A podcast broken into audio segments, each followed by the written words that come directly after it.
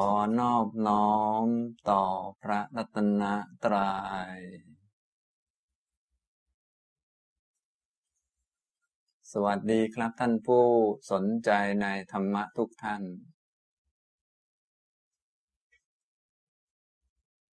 วันนี้ก็มาฟังธรรมะในหัวข้อ ความเข้าใจเรื่องกรรมตอนที่สิบห้านะครับสำหรับการบรรยายในหัวข้อนี้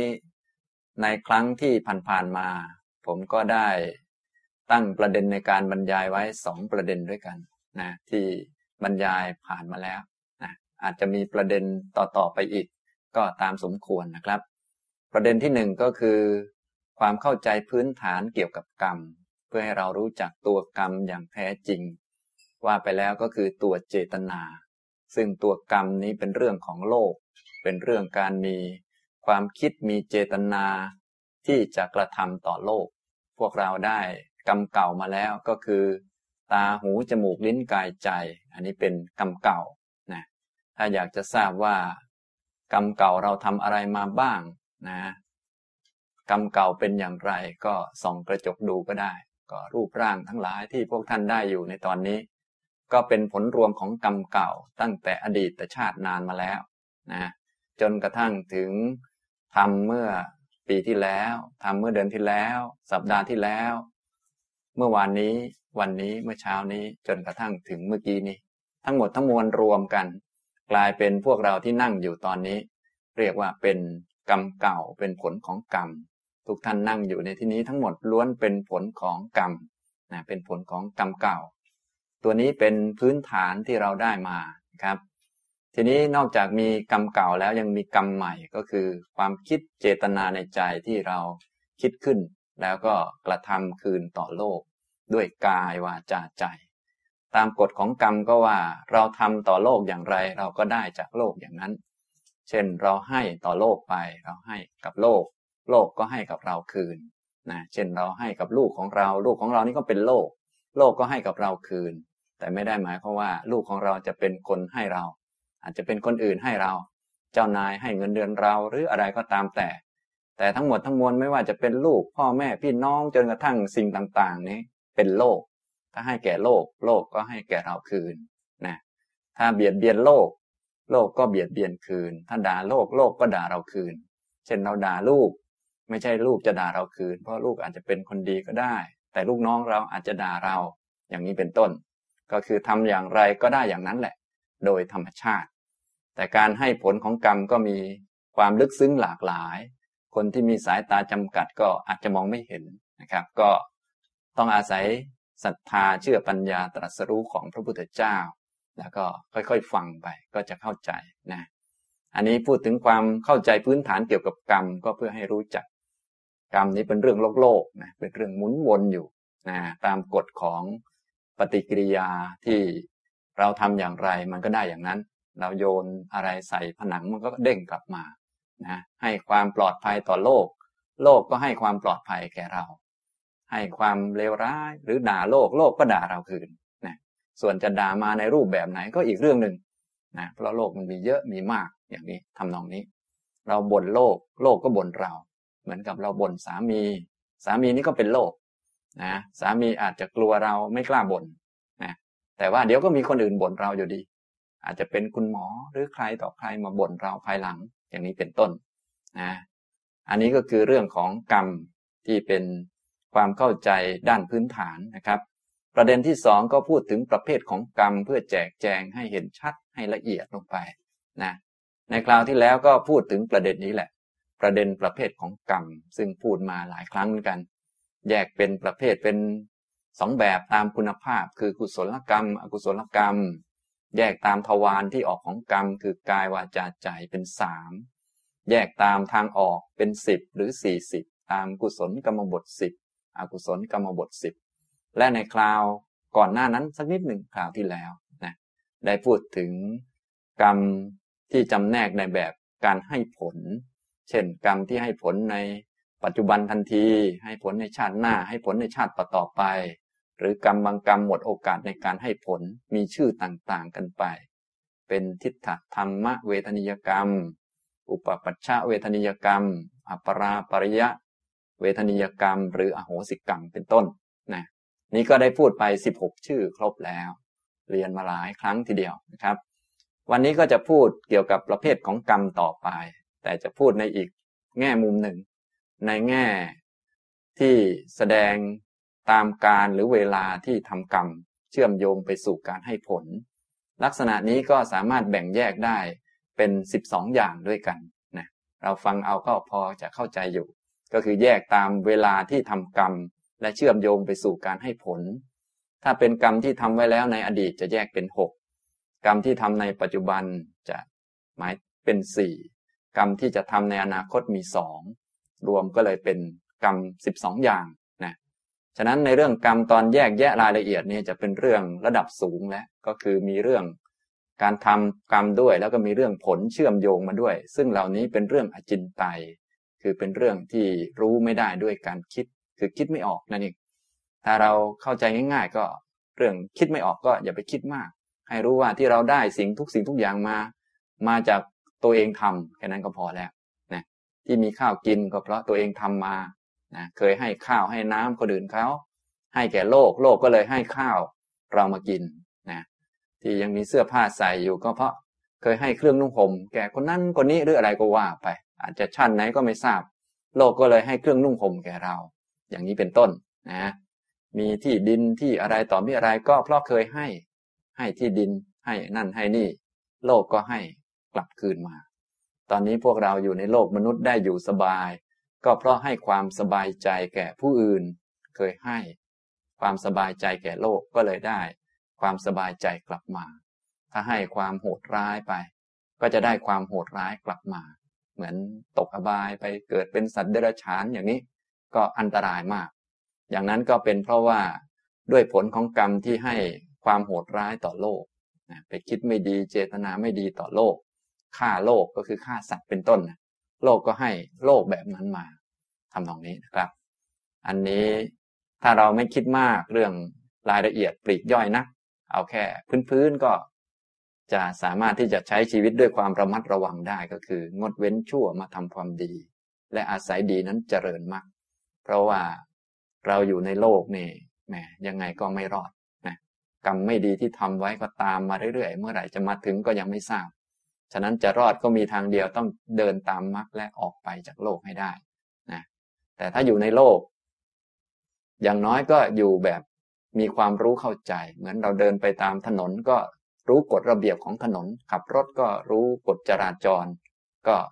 ยังดีหน่อย เหมือนกับอยู่ในโลกก็รู้กฎของโลก ว่าจะอยู่แบบไหนให้มันไม่กระทบกระเทือนต่อโลก หรือว่าโลกไม่กระทบกระเทือนต่อเรา ส่วนผลที่เกิดจากของอดีตก็ต้องยอมรับไปก่อนเนี่ยส่วนปัจจุบันเราก็ระวังไว้อย่างนี้ทำนองนี้นะครับ ต่อไปจะพูด ประเภทของกรรมในแบบจำแนกตามการเวลาที่ทำกรรม และเชื่อมโยงไปสู่การให้ผลนะครับ ถ้าพูดถึงกรรมที่ทำไว้แล้วในอดีตเนี่ยจะแยกเป็นหกนะในแบบนี้ ก็คือกรรมที่ทำไว้แล้วในอดีต อันที่หนึ่งก็คือกรรมที่ทำไว้แล้วในอดีต แล้วก็ได้ให้ผลแล้วในอดีตไปแล้ว จบไปแล้วนะอันที่สองก็คือกรรมที่ทำไว้แล้วในอดีต และไม่ให้ผลแล้วในอดีต ก็คือหมดโอกาสในการให้ผล ไม่ให้ผลในอดีตจบไปแล้ว กรรมที่ทำไว้แล้วในอดีตกำลังให้ผลอยู่ในปัจจุบันก็มี เหมือนพวกเราที่อยู่ตรงนี้นะผลต่างๆที่เกิดขึ้น เช่นที่นั่งสบายๆอากาศเย็นๆแอร์เย็นๆเนี่ยก็เป็นเพราะว่ากรรมที่ทำไว้แล้วในอดีตบ้างในปัจจุบันบ้าง ตอนนี้พูดถึงอดีต กรรมที่ทำไว้แล้วในอดีตกำลังให้ผลอยู่ในปัจจุบันก็มี กรรมที่ทำไว้แล้วในอดีตนี่เป็นข้อที่สี่ ไม่ให้ผลอยู่ในปัจจุบันก็มี เพราะว่ามันหมดโอกาสหมดช่อง หรือว่าหมดเวลาของมัน เพราะกรรมบางกรรมนั้นเวลาจะให้ผลมันมีช่วงระยะเวลา พอหมดเวลามันก็หมดโอกาสไป ในปัจจุบันนี้ อย่างนี้ทำนองนี้นะครับ ต่อไปข้อที่ห้าก็คือกรรมที่ทำไว้แล้วในอดีตจะให้ผลในอนาคตก็มี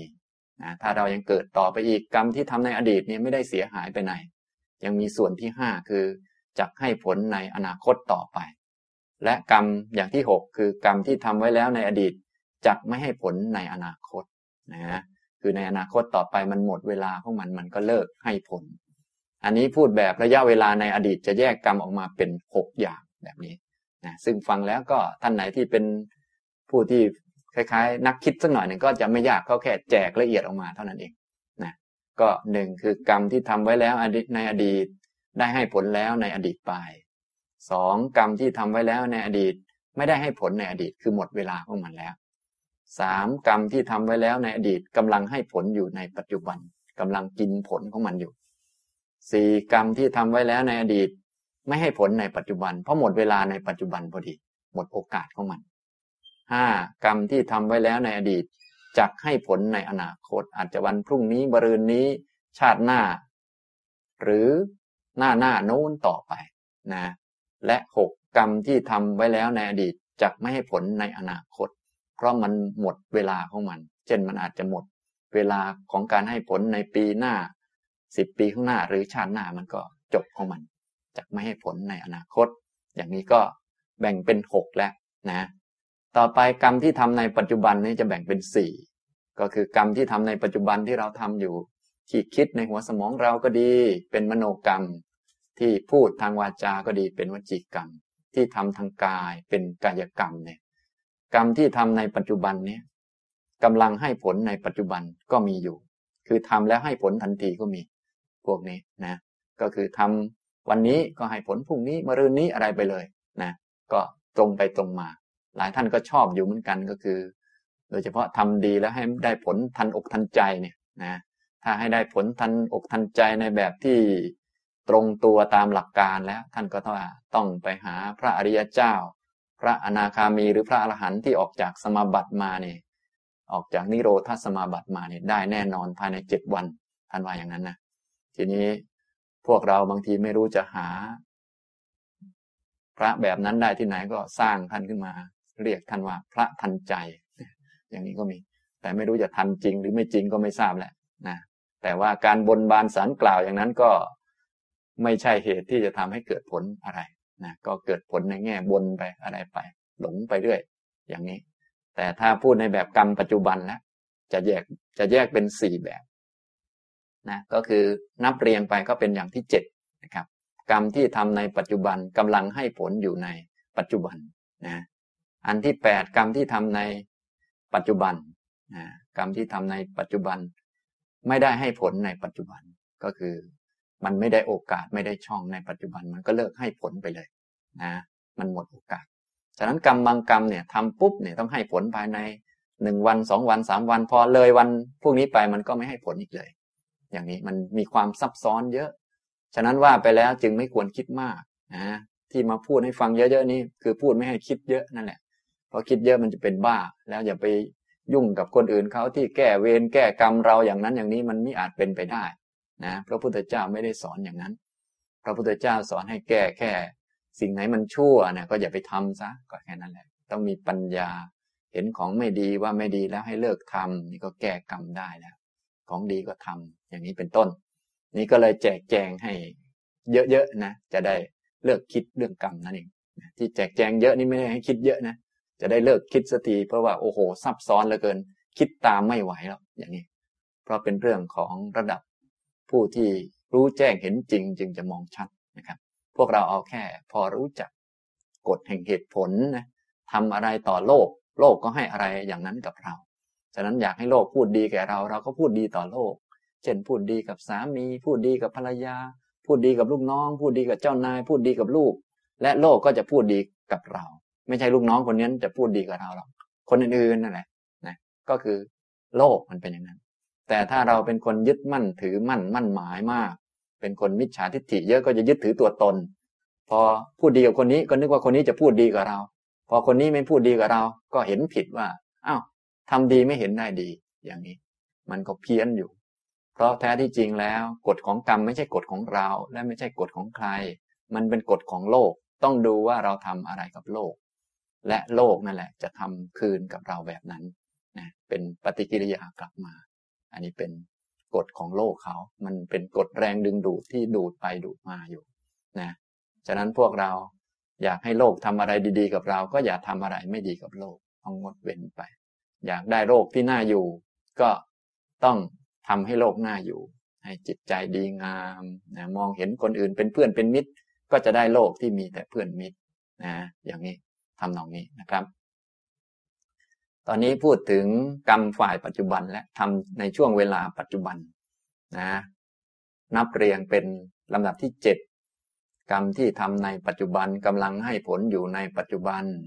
ลำดับที่แปดกรรมที่ทำในปัจจุบันไม่ให้ผลในปัจจุบันหมดเวลาแล้วเก้ากรรมที่ทำในปัจจุบันจะให้ผลในอนาคต ที่ทำในปัจจุบันนี้มีโอกาสให้ผลในอนาคต ชาติหน้า ชาติโน้น ชาติโน้น ชาติโน้นไปเรื่อยๆนะลำดับที่สิบก็กรรมที่ทำในปัจจุบันจะไม่ให้ผลในอนาคต เนื่องจากมันมีเวลาจำกัด ถ้าเลยเวลาไปก็ให้ผลไม่ได้ นี้กรรมในอดีตหกกรรมในปัจจุบันเนี่ยสี่ก็รวมเป็นสิบแล้ว ต่อไปกรรมในอนาคตที่เราจะมีโอกาสทำเนื่องจากคนยังมีกิเลสอยู่ยังไงก็ทำกรรมอยู่แล้วหนีไปไหนก็ไม่รอดนะ ก็ทำอยู่แล้วทั้งนั้นแหละ มันเป็นอย่างนั้น ถ้าพูดถึงในอนาคตกรรมที่เป็นไปในอนาคต แล้วก็เชื่อมโยงไปสู่ผลนี้ก็เลยมีสองแบบนะก็คือนับเรียงเป็นลำดับที่สิบเอ็ดกรรมที่จะทำในอนาคต ผลก็จะมีในอนาคตนั่นแหละ แล้วก็ลำดับที่สิบสองกรรมที่จะทำในอนาคต เราจะทำในอนาคตข้างหน้า ชาติหน้าชาติโน้น วิบากหรือผลจะไม่มีนะเนื่องจากมันหมดเวลาของมัน นี้ก็เลยรวมเป็นสิบสองอย่างนะนี้จำแนกกรรมสิบสองตามการเวลาที่ทำกรรมนั้น และเชื่อมโยงไปสู่การให้ผลนะท่านฟังแล้วก็ลองเชื่อมโยงดูนะเชื่อมไปเชื่อมมาอาจจะมึนสักนิดหนึ่งก็ได้ แต่ว่าถ้าคิดดีๆก็ไม่ยากอะไรนะในอดีตมีหกในปัจจุบันสี่และอนาคตสองรวมเป็นสิบสอง นะครับ พูดเรียงก็คือหนึ่งกรรมที่ทำในอดีต ได้ให้ผลแล้วในอดีตสองกรรมที่ทำในอดีตไม่ได้ให้ผลในอดีตสามกรรมที่ทำในอดีตกำลังให้ผลอยู่ในปัจจุบันสี่กรรมที่ทำในอดีตไม่ได้ให้ผลในปัจจุบันห้ากรรมที่ทำในอดีตจะให้ผลในอนาคตหกกรรมที่ทำในอดีตจะไม่ให้ผลในอนาคตเจ็ดกรรมที่ทำในปัจจุบัน กำลังให้ผลในปัจจุบันแปดกรรมที่ทำในปัจจุบันไม่ให้ผลในปัจจุบันเก้ากรรมที่ทำในปัจจุบันจะให้ผลในอนาคตสิบกรรมที่ทำในปัจจุบันไม่ให้ผลในอนาคต และสิบเอ็ดกรรมที่ทำในอนาคตจะให้ผลในอนาคตสิบสองกรรมที่จะทำในอนาคต แล้วไม่ให้ผลในอนาคตนี่มันเป็นอย่างนี้สลับซับซ้อนกันมาก เราจึงไม่อาจจะ เอ๊ กรรมนี้ให้ผลหรือไม่ให้ผลหรือมันหมดเวลาหรือยังอะไรหรือยังอย่างนี้บอกไม่ได้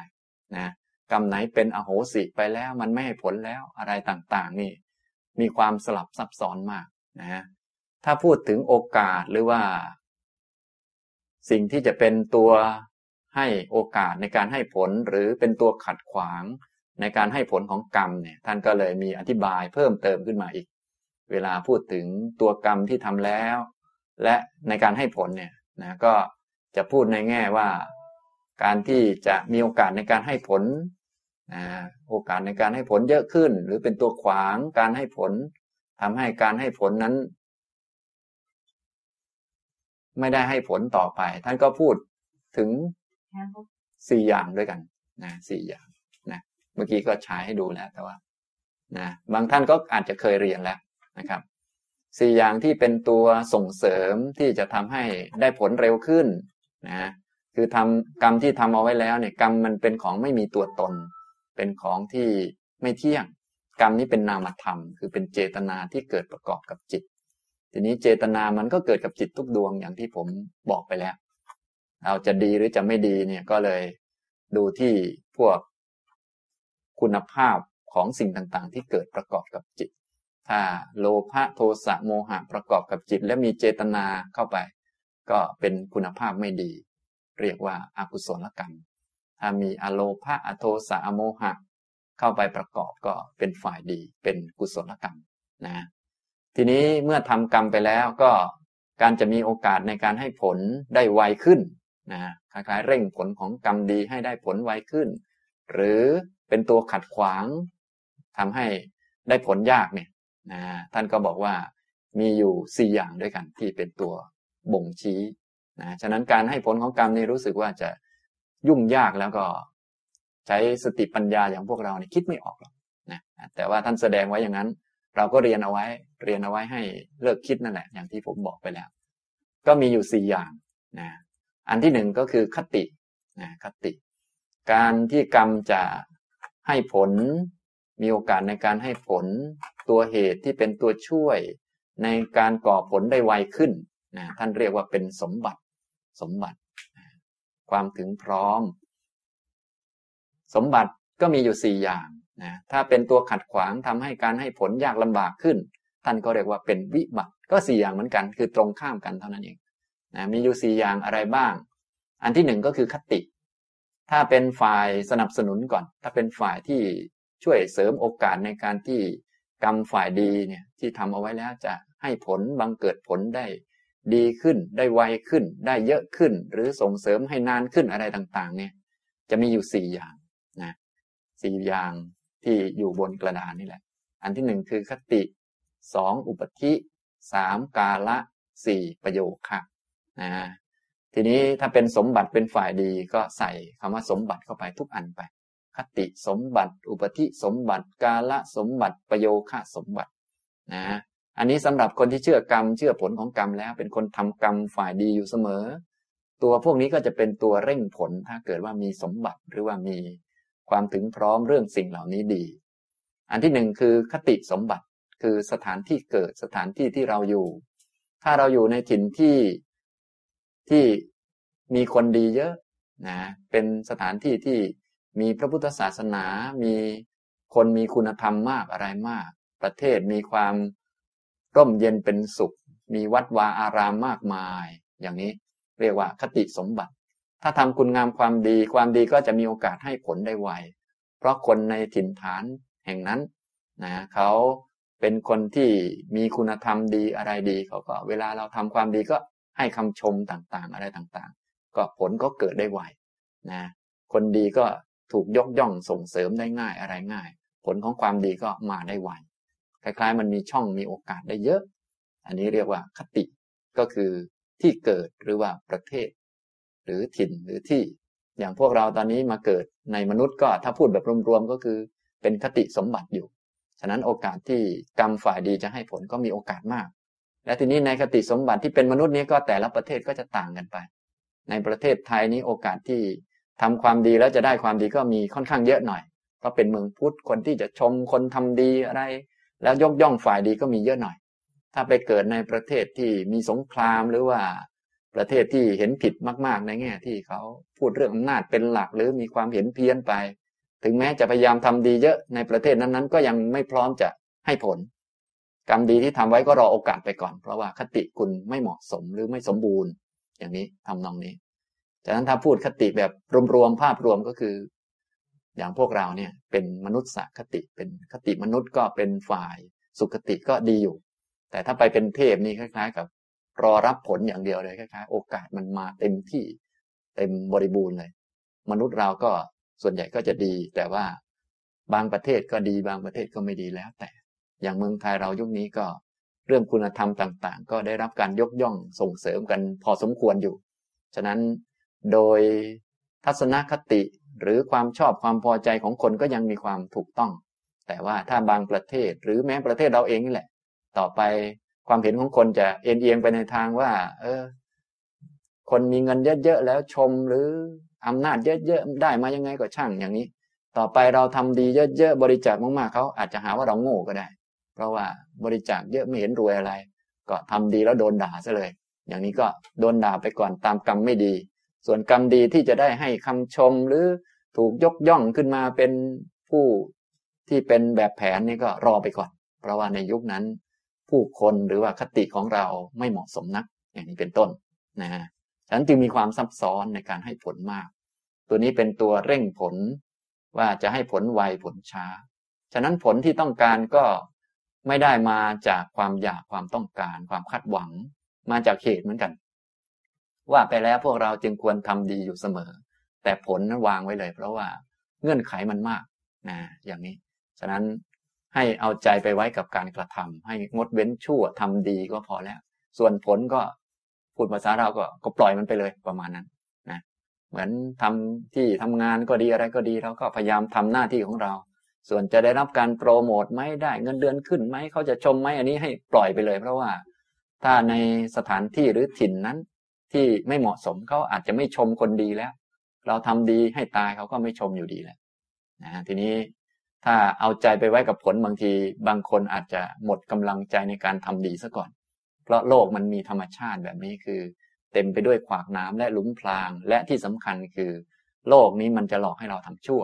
ก็คือว่ามันจะทำให้เราหมดกำลังใจในการทำดีกำลังใจเราต้องต้องมีประจำนะถ้าคนกำลังใจไม่พอนี่จะดีไม่ได้ โดยธรรมชาติ เพราะเวลาทำดีสักหน่อยจะมีคนด่านะถ้าเรากำลังใจไม่พอโอ้อุตส่าห์ทำดียังโดนด่าอยู่เลย อย่างนี้สักสองสาครั้งก็เซ็งชีวิตแล้วนะ อันนี้คือโลกมันเป็นธรรมชาติทำให้คนหมดกำลังใจในการทำความดี ไม่ใช่ความผิดของโลกมันเป็นธรรมชาติของโลก คือถ้าปล่อยใจไม่มีกำลังจะตกต่ำความหมายคือแบบนั้นนะพวกเราจึงต้องมีกำลังใจ เยอะถ้ากำลังใจไม่เยอะก็ต้องฟังธรรมมีปัญญาเห็นคุณค่าของธรรมะนั่นแหละ ไม่งั้นถ้าไม่มีสิ่งเหล่านี้เอาไว้ ไม่มีสัมมาทิฏฐิไม่ได้ฟังไว้ สักหน่อยก็ต้องไหลไปตามโลกนะก็ต้องปล่อยปล่อยไป อะไรไป ปล่อยปล่อยไปก็เป็นโมหะเดี๋ยวสักหน่อยก็กิเลสอื่นๆก็เอาไปกินหมดอย่างนี้นะครับทำตรงนี้ ก็เหมือนพวกเราพยายามทำดีอะไรต่อมีอะไร พยายามเป็นคนซื่อสัตย์เดี๋ยวพวกเพื่อนๆก็บอกโอ้ยปล่อยปล่อยไปบ้างเถอะงานนะทำพอเสร็จเสร็จไปอะไรไป อย่างนี้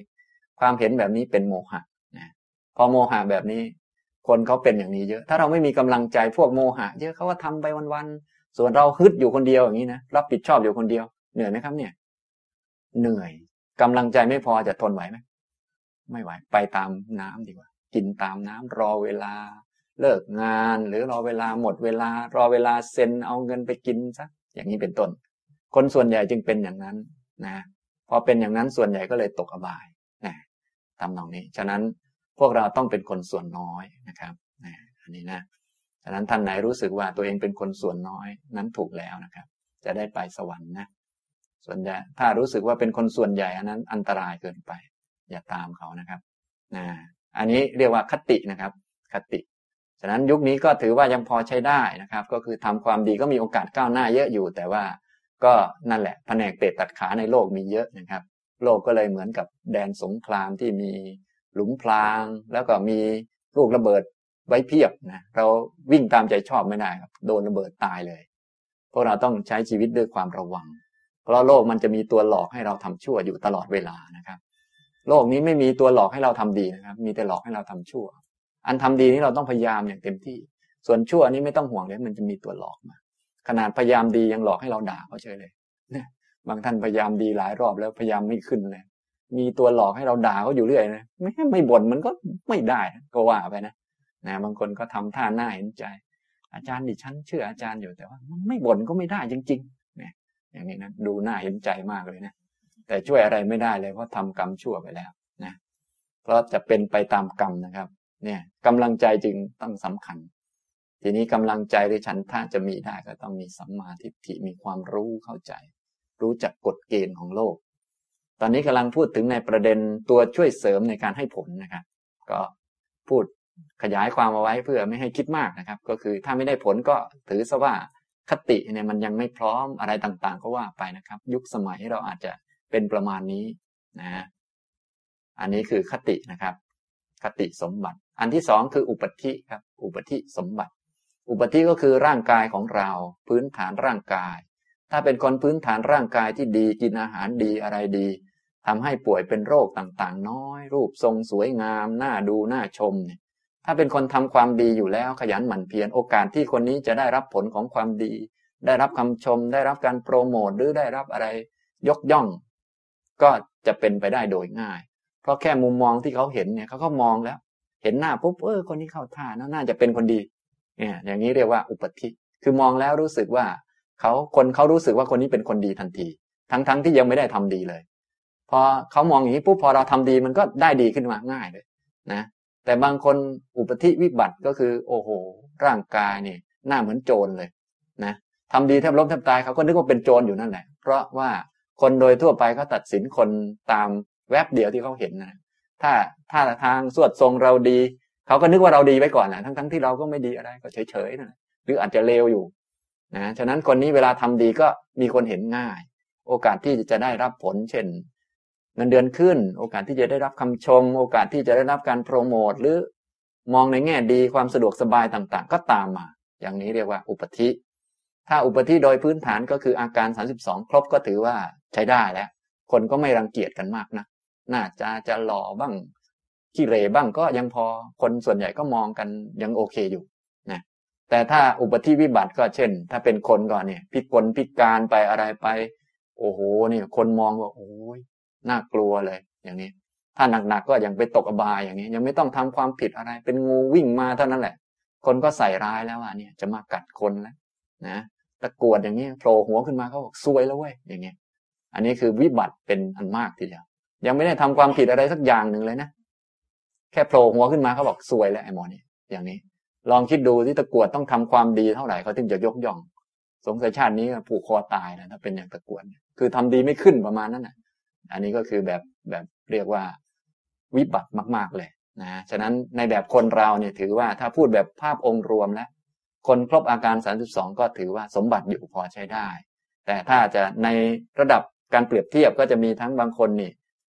สมบัติดีมากๆ ก็คือมองปุ๊บเนี่ยโอ้โห ดูสวยงามดูดีนะอย่างนี้เป็นต้นนะครับ ถ้าคนนี้ทำดีมีความเชื่อเรื่องกรรมเรื่องผลของกรรมเมื่อมาทำก็โอกาสในการให้ผลก็เยอะขึ้น เยอะขึ้นเยอะขึ้น เพราะคนมองในแง่ดีไว้ก่อนแล้ว ฉะนั้นโลกเขามองในแง่ดีไว้ก่อนเขาก็ พร้อมจะให้เงินเดือนขึ้น พร้อมจะนั่น พร้อมจะนี่ ซึ่งจริง ๆ ก็เงินเดือนขึ้นก็ดีการยกย่องก็ดีก็เป็นกรรมดีที่คนนั้นแหละทำมา แต่ว่ามันต้องรอโอกาสโลกให้ผล ทีนี้อุปธิเขาดีเขาก็โอกาสก็ไว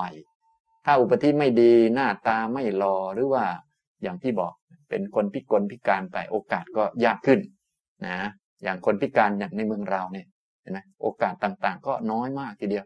จะทำงานอย่างคนอื่นเขาจะได้เงินเดือนขึ้นสู้เขาอะไรเขานี่ รู้สึกว่าต้องใช้พลังเยอะกว่าคนปกติ คนปกติเขาก็ทำเขาพออยู่ได้ แต่พวกพิการนี่รู้สึกว่าจะต้องทุ่มเทแรงมากกว่าปกติ อย่างนี้ อันนี้เรียกว่าอุปธิมันเป็นสมบัติเหมือนกันแต่ว่าสมบัติมันน้อยหน่อยนะอย่างนี้เป็นต้นถ้าวิบัติจริง ๆ ก็นู่นเป็นอบายเป็นอะไรต่าง ๆ อย่างนี้ ไม่ต้องทำความผิดอะไรหรอกเขาเห็นหน้าเท่านั้นแหละเขาลังเกลียดแล้วอย่างนี้ทำนองนี้นะครับ อันนี้ก็คืออุปธิคือร่างกายของพวกเราเนี่ยนะบางคนก็ร่างกายดีนะครับ ไม่ค่อยเจ็บไม่ค่อยป่วย อย่างนี้ก็มีโอกาสที่กรรมดีต่างๆ ความสะดวกสบายต่างๆ จะมาให้ผลมากทำงานหาเงินก็ได้เงินเก็บเยอะแยะ อันนี้ก็เรียกว่า อุบัติสมบัติ บางคนนี่ร่างกายแม้จะดูดีข้างนอก แต่ว่าข้างในเจ็บป่วยเป็นโรคเยอะแยะนะครับ หาเงินก็ไม่ได้เก็บไว้หรอกครับ ไม่ได้ใช้หรอกเพราะว่าเอามาซ่อมร่างกายบางคนก็หาเงินไปด้วย ซ่อมร่างกายไปด้วย เงินหมดตลอด อย่างนี้ก็เป็นอุปธิที่ว่าจะว่าสมบัติก็สมบัติน้อยๆนะคือเป็นมนุษย์นี่ยังไงก็เป็นสมบัติอยู่พอสมควรทีเดียว อย่างนี้นะครับ อันนี้คือคติอุปธิต่อมากาละนะครับ กาละก็คือช่วงเวลา เวลาหรือยุคสมัย ต้องดูยุคสมัยยุคยุคนั้นๆ ว่า จิตใจของเขาเอ็นเอียงไปทางไหน โดยเฉพาะทิฏฐิหรือความเห็น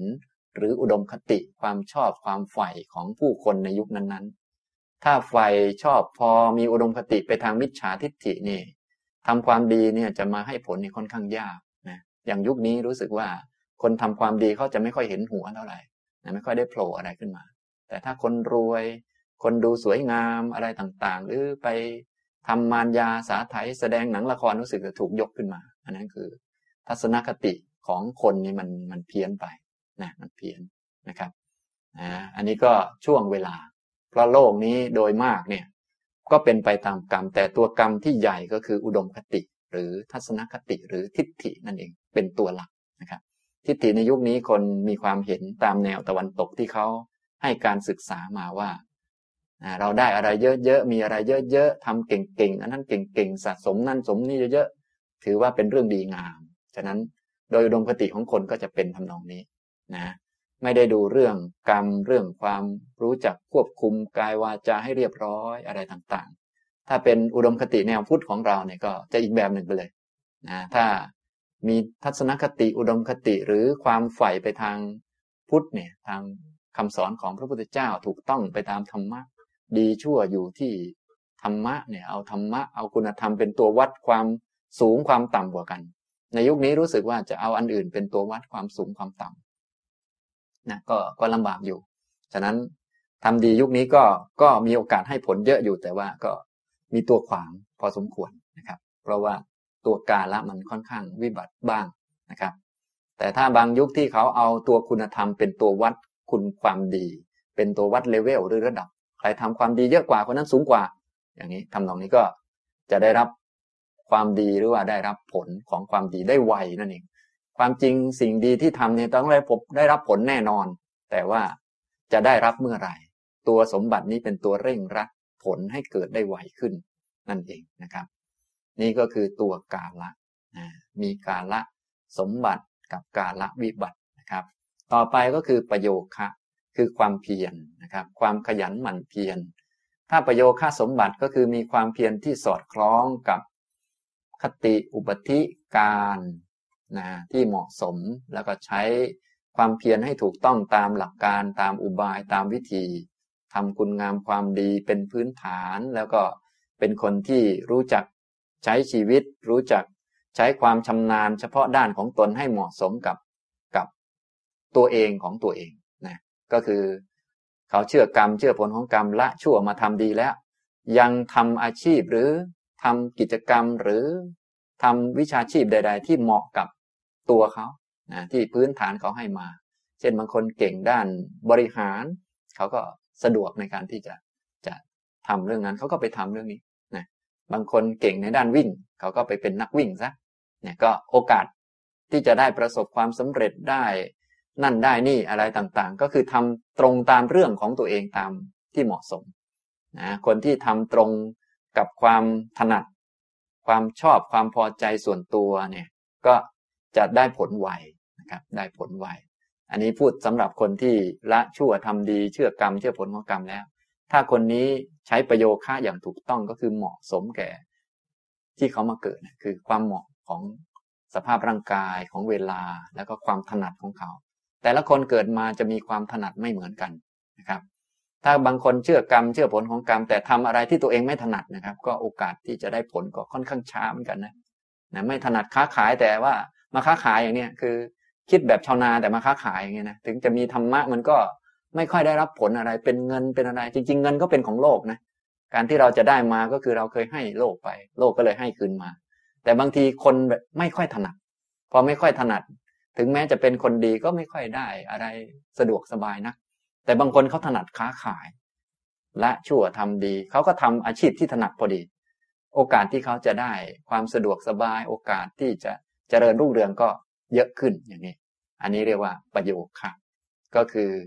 การประกอบความเพียร การกระทำในสิ่งที่เหมาะสมกับตนเอง ตนเองถนัดนะฮะฉะนั้นคนที่ได้มีโอกาสทำในสิ่งที่ตนเองถนัด สิ่งที่ตัวเองทำแล้วมีความสุขจึงมีโอกาสประสบความสำเร็จในชีวิตมาก แต่ต้องมีพื้นฐานที่ดีก็คือ มีการงดเว้นชั่วทำดี เป็นคนที่ตั้งมั่นอยู่เข้าใจเรื่องกรรมเรื่องผลของกรรมนะแล้วก็ได้ทำในสิ่งที่ตัวเองถนัดเนี่ยเขาจะมีโอกาสที่จะเรียกว่าอะไรดีๆ จะเข้ามาในชีวิตเขามากมายเลยเพราะทำประโยชน์ค่าถูกต้องนั่นเองนะถ้าทำแบบนี้ในเรื่องกรรมก็เอาละได้จากโลกมาพอสมควร ต่อไปจะเจริญมากก็สะดวกแล้วว่า ในเมื่อมีสิ่งต่างๆ พอสมควรแล้วก็จะสะดวก ส่วนบางคนประโยคะวิบัตินะบางคนประโยคะวิบัติ ตัวเองถนัดเรื่องหนึ่งมาทำอีกเรื่องหนึ่ง อย่างนี้มันก็ลำบากที่จะให้ผลสำเร็จได้นะครับ หรือบางคนวิบัติหนักไปเลยนะเก่งแต่ว่าเอาไปทำชั่วอย่างนี้ก็ถือว่าวิบัติอย่างเต็มที่เลยนะวิบัติจนลงลงข้างล่างไปเลย เช่นโอ้วิ่งเร็วมาก มาเป็นนักวิ่งราวอย่างนี้โอ้โห อย่างนี้ก็เรียกว่า วิบัติเต็มที่เลยนะนะอย่างนี้ถ้าวิ่งเก่งเอามาเป็นคนมีศีลเชื่อกรรม เชื่อผลของกรรม แล้วก็มาวิ่งแข่งอย่างนี้เอออย่างนี้พอจะได้โล่ได้อะไรต่าง ๆ ก็โล่ก็เป็นของโลกนะจริงๆเขาก็ได้มาจากกรรมเขาแหละ จากกรรมในอดีตด้วย ทั้งประโยคะในปัจจุบันมารวมกันเข้า ก็เลยได้เหรียญทองได้เงินต่างๆนะเรียกว่ามันตรงกันพอดี อย่างนี้คือประโยคะฉะนั้นใครที่เชื่อกรรมเชื่อผลของกรรมละชั่วทำดี แล้วก็ ตรวจสอบตนเองได้ว่า เอ๊ะเราเหมาะกับอะไรนี่นะโอ้โหนี่ดีมาก ลักษณะง่าย ๆก็คือทำแล้วตัวเองมีความสุขนะครับ ก็คือเป็นพื้นฐานง่ายๆ ถ้ามีความสุขจะประสบความสำเร็จ ในทางพุทธเราจะเป็นอย่างนั้น แต่ทางโลกเขาว่า ถ้าประสบความสำเร็จแล้วจะมีความสุข ซึ่งไม่ใช่นะครับ ที่ถูกต้องคือถ้ามีความสุขแล้วจะประสบความสำเร็จนะก็คือได้จิตเป็นสมาธิตั้งมั่นไปเจริญปัญญาได้ ในชีวิตก็คล้ายกัน ถ้าทำสิ่งต่างๆ ที่มีความสุขนะครับ นั่นถือว่าจะทำให้ประสบความสำเร็จจะได้นั่นได้นี่อย่างรวดเร็วแล้วก็เรียกว่าอะไรครับ ใช้ชีวิตอย่างพอเป็นไปได้ นี่คือทางโลกมันได้เท่านี้นะครับ เกินนี้ไม่ได้แล้ว เกินนี้ก็ต้องเจริญมรรคไปเลยนะก็นี่คือกล่าวถึงโอกาสที่เป็นตัวเร่งในการให้ผล หรือตัวขัดขวางการให้ผล นะมีอยู่สี่อย่างนะครับ ถ้าเป็นตัวเร่งในการให้ผลของฝ่ายดีทำให้ฝ่ายดีมีโอกาสให้ผลได้ไวขึ้น ก็เรียกว่าสมบัติ มีคติสมบัติ นี่คือสถานที่ที่เราไปเกิดนะถ้าแบบในยุคนี้อย่างพวกเราเป็นคนนี่ก็ถ้าพูดเหมารวมก็ว่าคติสมบัติ ถ้าเป็นหมาแมวนี่ก็โอ้โห บุญต่างๆ นี้โอกาสให้ผลนี่ยากมากจริงๆนะอย่างนี้ทำนองนี้นะครับ แบบนั้นก็เรียกว่าคติวิบัติเต็มที่ แต่ในมนุษย์ด้วยกันเองที่ว่าสมบัติเนี่ยมันก็ยังเปรียบเทียบกันได้อีกในรายละเอียดเยอะแยะนะครับ เพราะกรรมนี้มันจำแนกให้พวกเราเลวและประณีตต่างกัน อายุยาวอายุสั้นถิ่นนู่นถิ่นนี่นะคนเลื่อมใสเยอะมากน้อยต่างกัน อย่างเมืองไทยเราก็ถือว่าแม้เป็นสถานที่ที่ดีมากทีเดียวเพราะพุทธศาสนาก็ยังฝังรากลึกอยู่ในที่นี้ และธรรมะตั้งแต่ระดับพื้นฐานจนระดับสูงสุด คือถึงบรรลุธรรมหมดกิเลสก็ยังเหลือคงอยู่นะฉันตัววัดแท้ๆก็คือ ถ้ายังมีคุณธรรมถึงมีการพูดถึงการละกิเลสจนบรรลุอรหันต์นี่ก็แสดงว่าสถานที่ที่นั้นเนี่ยเป็นที่ที่ดีมากๆ จึงมีคนระดับนั้นได้นะครับ เมืองไทยเราและประเทศข้างเคียงเราเนี่ยก็ก็ยังดีอยู่เยอะนะครับ อย่างนี้ อันนี้ก็คือคติสมบัตินะครับ ก็คู่กับคติวิบัติ ถ้าวิบัติในแบบโลกโลกก็คือ พุทธศาสนาก็ไม่มีสงครามระเบิดตูมตามกันเยอะแยะอย่างนี้นะทำตรงนี้นะครับ ต่อไปข้อที่สองอุปธิก็คือร่างกายนะครับ ร่างกาย ร่างกายของพวกเราถ้าพูดเหมารวมก็ว่ามนุษย์เราที่ร่างกายอาการครบสามสิบสองนี่ก็ถือว่าเป็นสมบัติแล้ว แต่ในสมบัติด้วยกันเองก็มีละเอียดลงไป บางคนรูปร่างหน้าตาสวยงามดีนะดูหน้าเลื่อมใส คำว่าดูหน้าเลื่อมใสก็คือมองเห็นแล้ว รู้สึกว่าจะเป็นคนดีตั้งแต่แรกเห็นทีเดียว คนแบบนี้เวลาทำอะไรนะถ้าเป็นคนเชื่อกรรมเชื่อผลของกรรมละชั่วมาทำดี กรรมดีจะให้ผลไวนะเพราะว่าโลกนะโลกก็คือคนอื่นๆที่เขามองเห็นนั่นแหละ เขาพร้อมจะให้นั่นให้นี่แก่เรา นั่นเอง อย่างนี้เป็นอุปธิสมบัติ บางคนวิบัตินะครับนะเห็นเขาเห็นแค่หน้าเขาก็เซ็งแล้ว หรือว่าเห็นแค่หน้าเขาก็โจรมาแล้ว นะคนนี้ต้องทำดีเยอะนะครับทำดีเยอะพิสูจน์ตัวเองอย่างนู้นอย่างนี้บางทีพิสูจน์ไม่ออกเลยนะเซ็งชีวิตเลยบางทีนะก็ลำบากอยู่ แต่ความดียังไงก็ไม่เสียหลายต้องทำเสมอนะนั้นสิ่งเหล่านี้อาจจะไม่ต้องคิดถึงก็ได้พูดถึงนะนี้พูดในแง่ว่า โอกาสในการให้ผลไวช้าอย่างไร มีไหนเป็นตัวขัดขวางมีไหนเป็นตัวส่งเสริมบ้างเท่านั้นเองนะครับ อันที่สามคือกาละ ช่วงเวลาเวลา ยุคสมัยนั่นเองนะครับ แล้วแต่ยุคสมัยถ้ายุคสมัยที่ของไม่ดีเยอะมีอุดมคติไปทางไม่ดี ของไม่ดีขึ้นมาบนดินมาก อย่างยุคนี้ก็ขึ้นมาจนเกือบครบทุกอย่างแล้วนะพวกอกุศลทั้งหลายที่เห็นจัดจะ เช่นสุราการพนันเป็นต้นก็ขึ้นมา อยู่บนดินกลายเป็นถูกกฎหมายไปหมดแล้วอันนี้ยุคนี้ก็อันตรายอยู่เหมือนกัน แต่อย่างน้อยก็มีฝ่ายดีที่ที่คานกันอยู่บ้าง ก็ก็การละนี้ก็ยังพอพอ ที่จะมีสัมมาทิฏฐิบ้างนะครับ แต่ต่อไปแล้วมีแต่ฝ่ายไม่ดีขึ้นมาเต็มไปหมดเลยฝ่ายดีก็ต้องหลบไปนะครับ อันนั้นก็เป็นยุคสมัยการเวลา ในยุคนั้นคนทำความดีก็แทบไม่ได้ผลเลย แต่กรรมที่ทำดีแล้วย่อมมีผล เพียงแต่ยังไม่เกิดผลในตอนนั้น ต้องรอโอกาสรอความเหมาะสมอีกต่อหนึ่งอย่างนี้ทำตรงนี้ อันนี้ก็คือกาละ มีทั้งกาละสมบัติกับกาละวิบัตินะครับ อันสุดท้ายก็ประโยคะคือ ความเพียรความขยันที่เหมาะกับสภาพร่างกายเหมาะกับถิ่นที่อยู่เหมาะกับความถนัดของตนนะอันนี้ถ้าทำในสิ่งที่เหมาะกับความถนัดของตัวเอง ก็มีโอกาสที่จะประสบความสำเร็จได้ง่าย สะดวกนะถึงแม้ไม่ร่ำรวยอย่างคนอื่นเขาแต่ก็อยู่อย่างมีความสุขนะครับเพราะการอยู่อย่างมีความสุขนั้นถือว่าสุดยอดของกฎแห่งกรรมแล้วนะครับ ถือว่าเป็น จุดสุดยอดนะครับถึงมีเงินเยอะมากมายมีพวกแวดล้อมเยอะแยะแต่ไม่มีความสุขก็ก็ก็ไม่ไม่ได้ช่วยอะไรนะครับ อย่างนี้ ฉะนั้นคนที่ทำอะไรที่เรียกว่าตัวเองมีความสุขจึงถือว่า ประสบความสำเร็จสูงสุดแล้วในด้านโลกนี้นะก็คืออยู่อย่างเป็นสุขนั่นเองนะครับ ทีนี้ท่าเหนือกว่านี้ก็ต้องพ้นทุกข์แล้ว ต้องอริยมรรคไปนะนี่ก็เรื่องของ ความเข้าใจเรื่องกรรมในวันนี้บรรยายเกี่ยวกับกรรมสิบสองชื่อจำแนกตามการเวลาที่ทำกรรมเชื่อมโยงไปสู่การให้ผลมีสิบสองอัน กรรมที่ทำในอดีตหกปัจจุบันสี่อนาคตสองเชื่อมโยงไปสู่การให้ผล ทีนี้ก็เลยได้พูดถึงโอกาสในการให้ผล เร็วหรือตัวขัดขวางทำให้ผลได้ช้า ก็มีสี่มีคติ อุปติกาละประโยคะ นะครับ เอาละบรรยายวันนี้ก็พอสมควรแก่เวลาเท่านี้นะครับอนุโมทนาทุกท่านครับ